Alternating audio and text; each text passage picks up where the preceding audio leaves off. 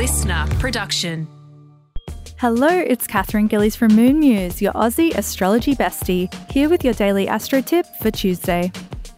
Happy Love Day! Not only is today Valentine's Day, but we also have the moon in sexy Scorpio this morning. So spend some time connecting with yourself or your lover before you rush off to work. A sleep in and a cuddle are definitely in order. Awesome self love to start your day. Around lunchtime, La Luna slides into fun loving Sagittarius, setting us up for a romantic evening ahead. Spicy vibes are high, with the passionate energy flying around. So if you're single, plan a date and see if there's a spark.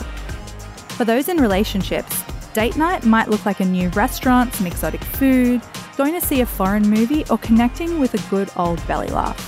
And remember, you gotta be loved to have it. Have a beautiful day. Tune in again tomorrow morning for your daily astro tip, and don't forget to follow me on socials at Moon Muse.